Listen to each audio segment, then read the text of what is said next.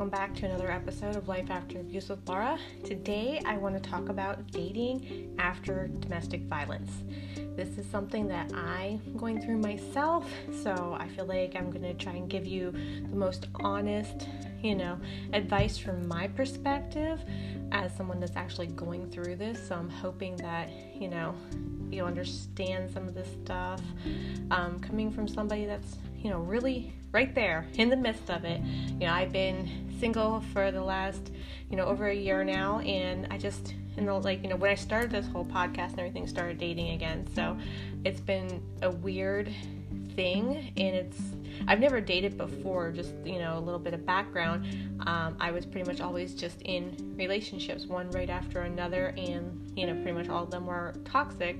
So I've never actually spent the time you know, picking and choosing the right person. Obviously, you know, that made a you know big difference because I chose badly. So this time, you know, going in, I'm trying to be very, you know, careful about the person I pick and it's it's more challenging than I thought it would be. Um, but it's fun. Like I'm having a lot of fun. Um, but it definitely is challenging after you've been through um, you know, domestic violence you're scared and that's normal. So no matter where you are if you're not you know if you're actively dating you you know you're thinking about dating or you're not even anywhere close to dating that's fine. This is just good information you know um, to have in the future because eventually you're probably going to jump back in there and it's going to be scary honestly. And you know it's it's normal to not you know you know connect with people the same way because you're scared you're reserved you went through hell. Um, so it's really hard to trust after that. And i think you know the biggest thing is you know you need to take the time to focus on yourself before you do this. Like and everybody there's a different amount of time you know different amount of work. You know i think there's definitely needs to be therapy involved. You need to really dig into the core of why you chose people like that, why you allowed them to do that, what made you attractive to people like that, just to really understand those things so you don't make those mistakes again. So I think, you know, understanding what you went through fully, you know, and it's, it's deeper than just going, oh, I was in an abusive relationship. No, you really have to dig in there and understand the things that they did, things that they said, you know, that led you there because these people are literally like sitting around waiting to prey on somebody just like us. And we have to understand what they did and really, you know, be able to look out for in the future. So I think, you know, you have to do the work first before you jump into it, or you'll do what I did. Like before, I didn't do the work. I just did not want to be alone. I didn't like being alone. So I just jumped from relationship to relationship. And, you know, obviously they weren't healthy. So, like, now I did the work. I have done lots of therapy. You know, I've done lots of coaching.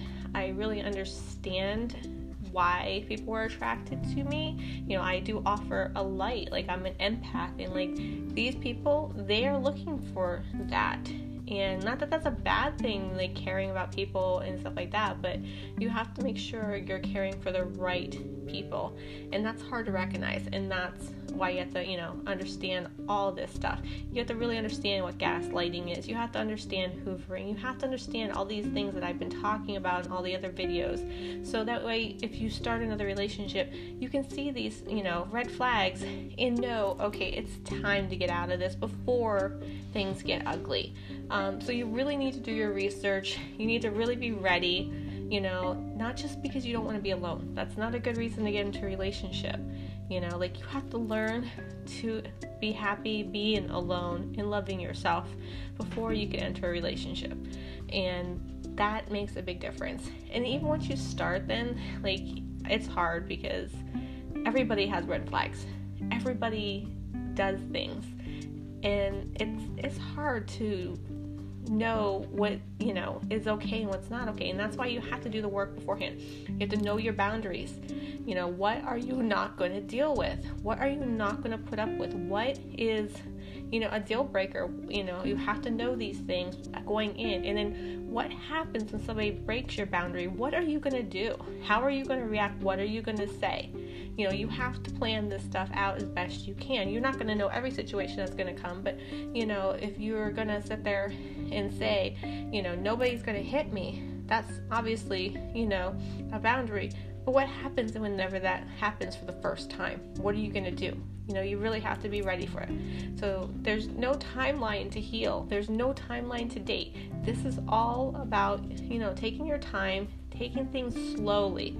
You know, the biggest thing, you don't want to rush into a relationship. You know, take your time. And if the person that you're dating is rushing things, that is not healthy, you know, because you need to take your time. You need to take the time to get to know somebody really well before you allow those feelings and you know emotions to come in because you need to think with your head and that gets hard to do you know so take your time you know figure out what you're looking for in a relationship write it down you know make a list of qualities that you want in a partner you know something that you want in a relationship and you know you need to find somebody that wants those same qualities and you know that's what you should be striving for don't settle for less like you know you have to, you know, set your bar up high because you didn't in the past, you know. So set it up high. It's okay if it's too high. Believe me, my bar is fucking high.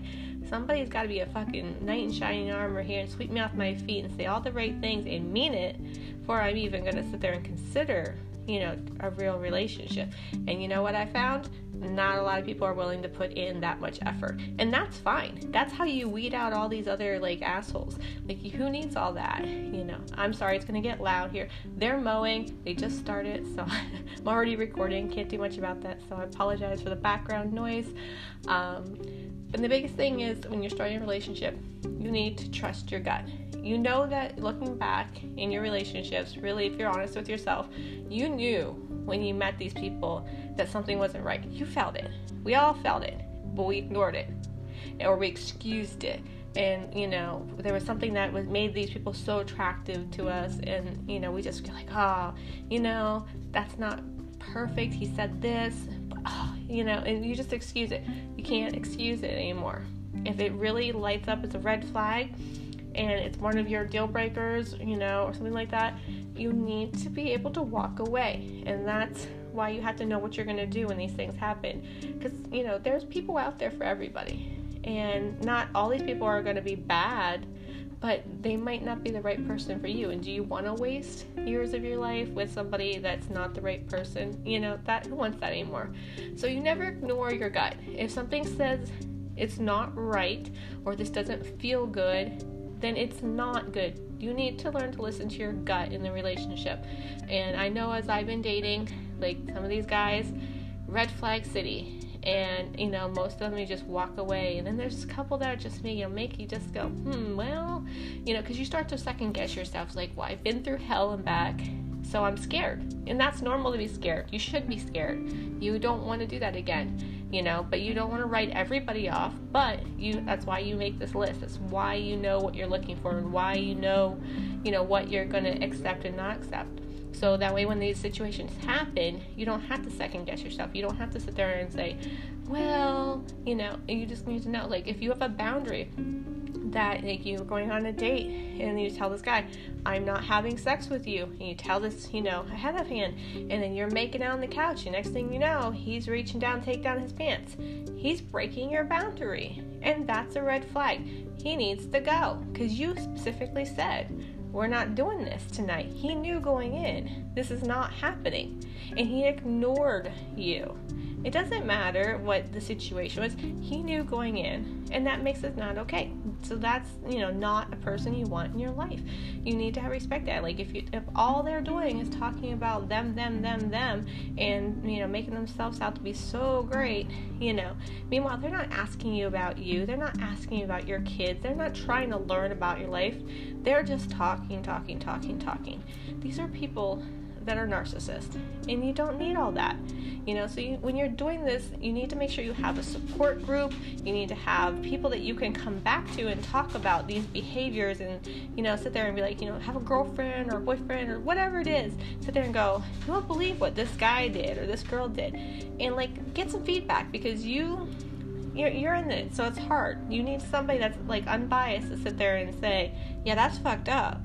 Or you know no you're being you know very cautious and that's good, but I think you're fine. You know, you need somebody else. You need a support system.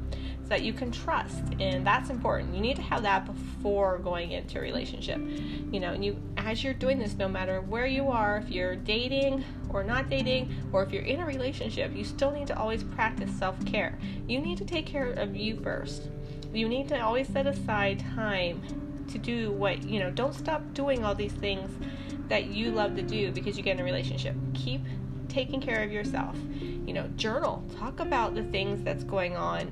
You know, write it down. I feel like writing things down it just really helps so much, you know, clarify things sometimes, getting it out of your head. So I think journaling is big. You know, you, you gotta sit there and take care of yourself and journal and talk to your friends. Move at your own pace. You can move as slow as you need to. If they don't respect that, or if they keep on, you know, pressuring you to move faster, whether it's emotionally or physically, you know, just, just you can't give in to that. So if they're rushing, that's not good.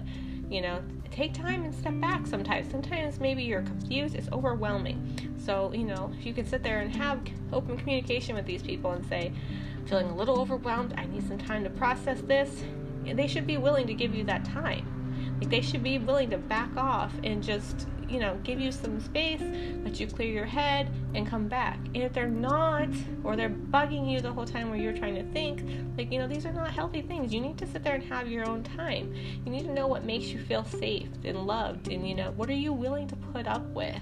You know, you need to really take time to, you know, love yourself and be okay with walking away. Um, so just take your time. It's scary out there. Like, I, I'm not sure I even fully enjoy it. Um, but it is, you know, it's a different world. And I'm just trying to like see what's out there because I know there's good guys out there. I don't think they're all assholes, but it is hard because they're not going to act like assholes right away, and it's hard to tell who's real or who's fake. Like it's so confusing and it's overwhelming, and that's normal. But that's why you have to do the research first. That's why you have to set these things up, and that's why you need to have the support system. So when these red flags in your mind come up, you have a way to you know check in with yourself or other people just to see. Because we're emotional right now. That's normal. We're you know we went through a lot. We don't want to do it again. So you know just take your time. Don't be in a hurry you know enjoy your life enjoy each day and just stay safe out there. So i will talk to you in the next episode. Thanks